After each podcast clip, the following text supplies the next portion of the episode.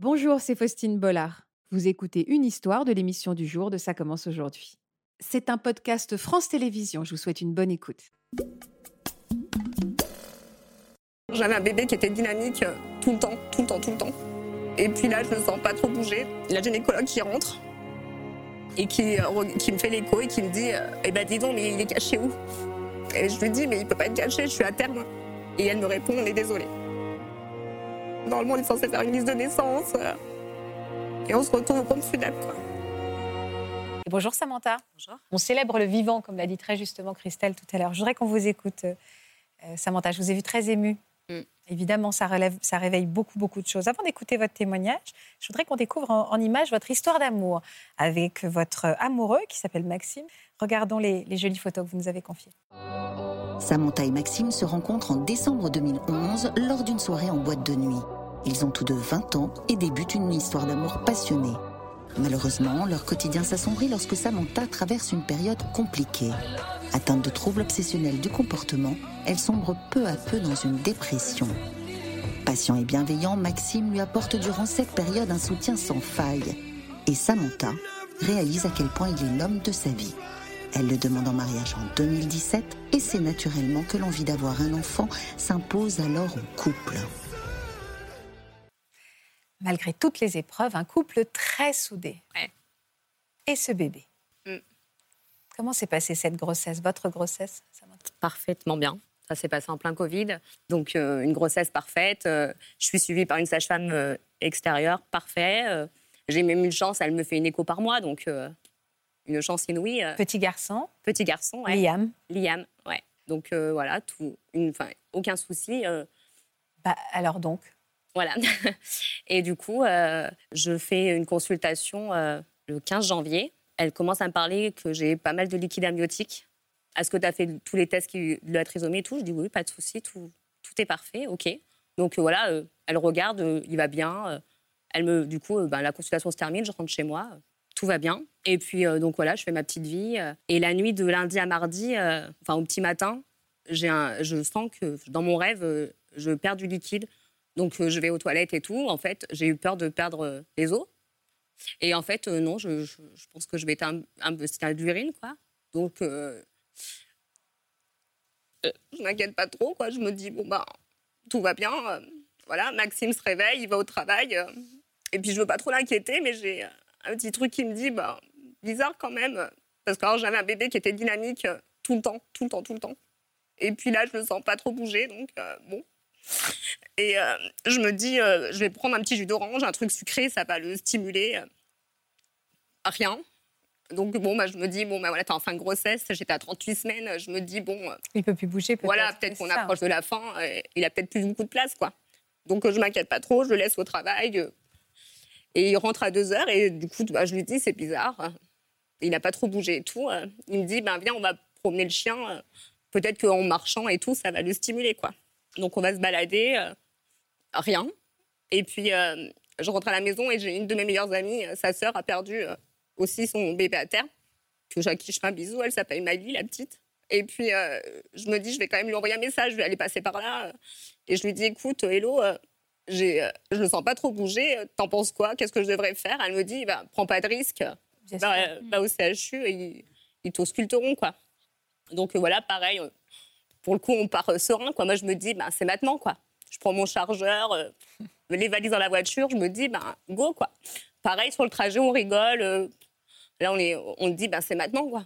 Et puis, on arrive là-bas. Euh, donc, pareil, Covid, interdiction de rentrer avec moi dans le service de gynécologie. Ça fait des drames, hein, ça. Ouais. ouais, pas facile. Du coup, ils le laissent en salle de, d'attente, quoi. Et ils me disent, ben, prenez place en salle d'écho, euh, on va vérifier que tout va bien. Euh. Et donc, euh, c'est un interne qui arrive... Donc, il lance l'écho et tout, puis il ne parle pas. Et là, je me dis, euh, bon.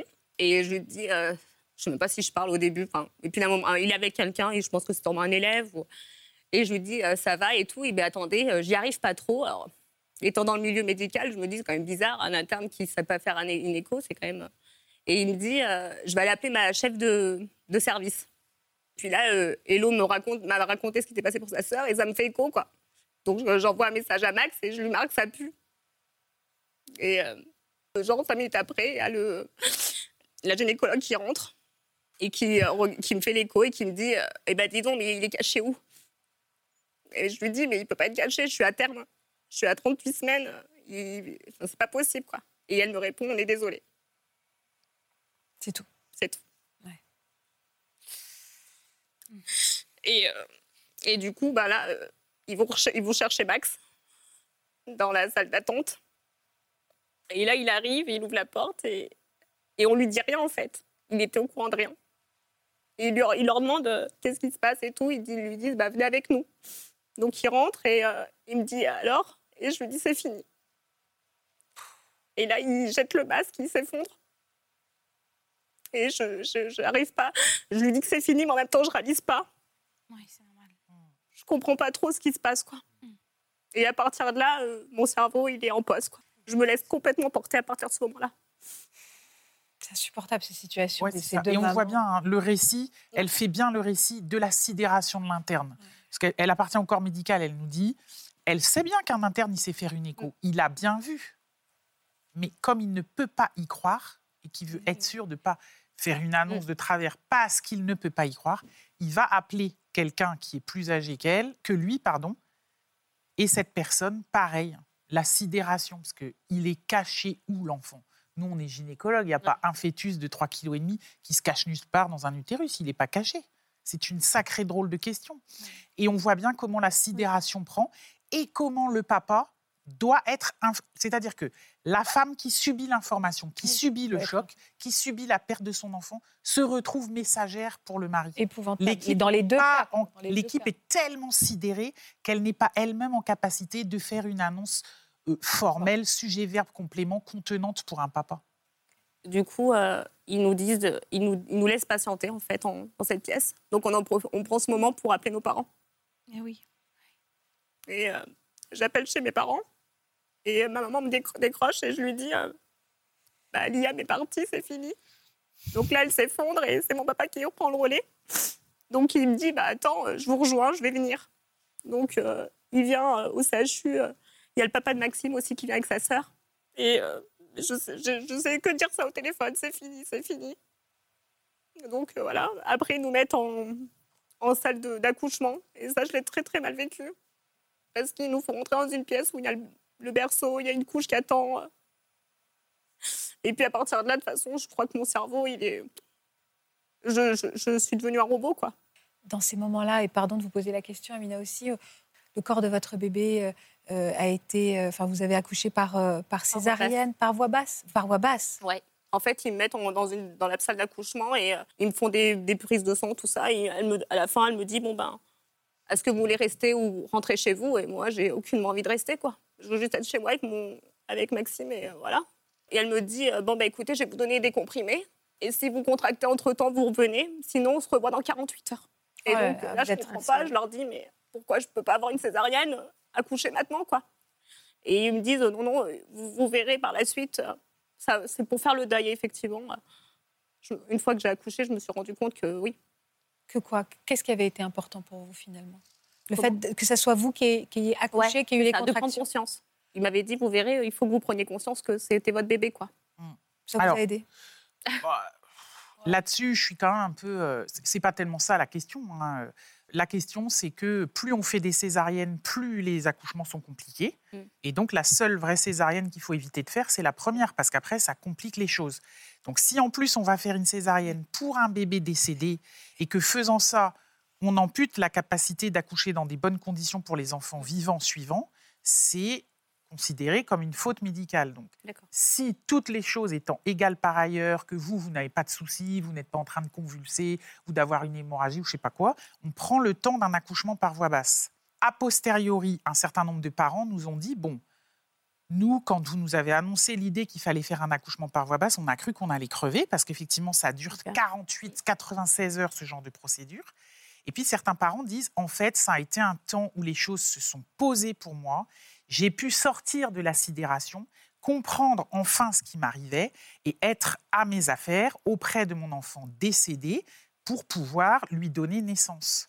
Alors qu'effectivement, il y a des parents qui ont l'exigence et des équipes qui n'arrivent pas à résister, et des fois on ne peut pas résister, qui est une césarienne, de préférence sous anesthésie générale.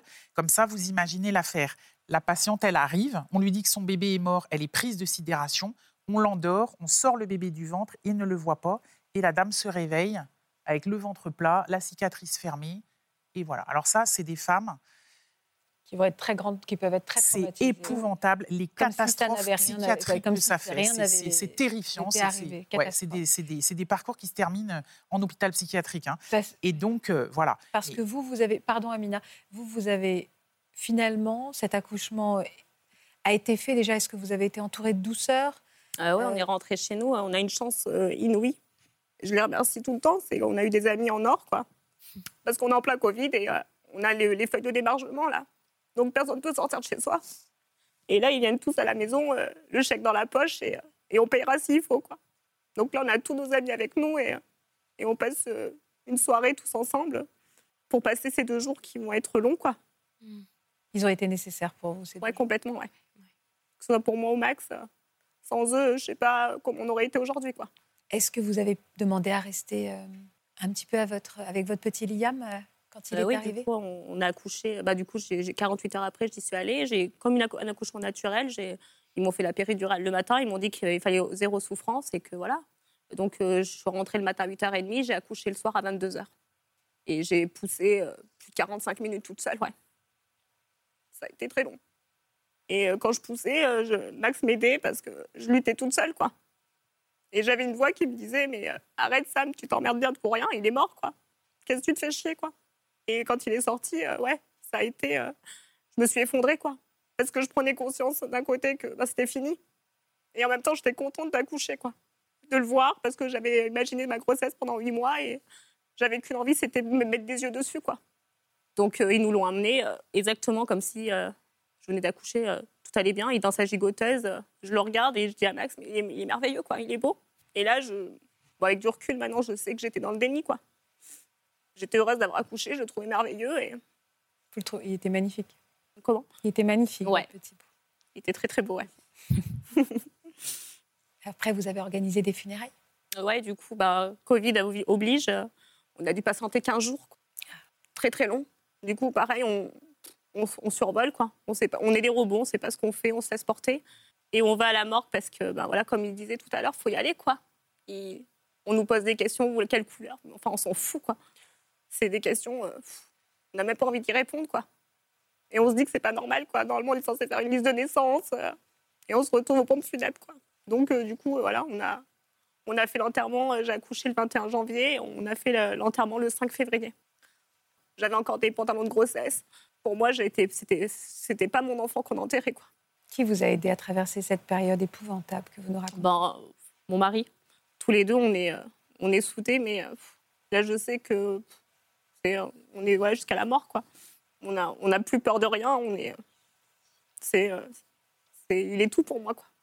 Qu'est-ce qui est arrivé ? Est-ce que vous, on vous a donné une, une explication ou c'est pareil que Aurélien et euh, bah, j'ai, il y a eu l'autopsie, tout ça. J'ai, on a eu un rendez-vous deux mois après et, euh, et elle nous a dit en lisant l'autopsie que c'était la faute à pas de chance.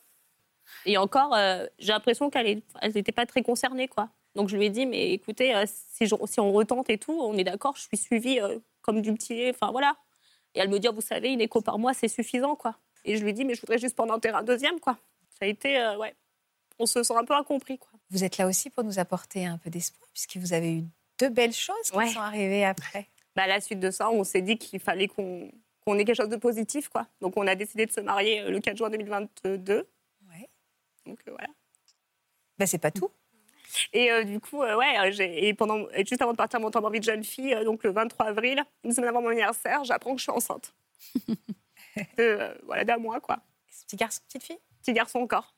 Il s'appelle ? Sohan. Sohan. Félicitations. Merci. Pour le petit Sohan. Comment ça va, vous ? Ben, ça va. Vous pouvez être fière de votre famille et de vos enfants. Merci. Voilà, j'espère que ce podcast de Ça commence aujourd'hui vous a plu. Si c'est le cas, n'hésitez pas à vous abonner. Vous pouvez également retrouver l'intégralité de nos émissions sur France point T V.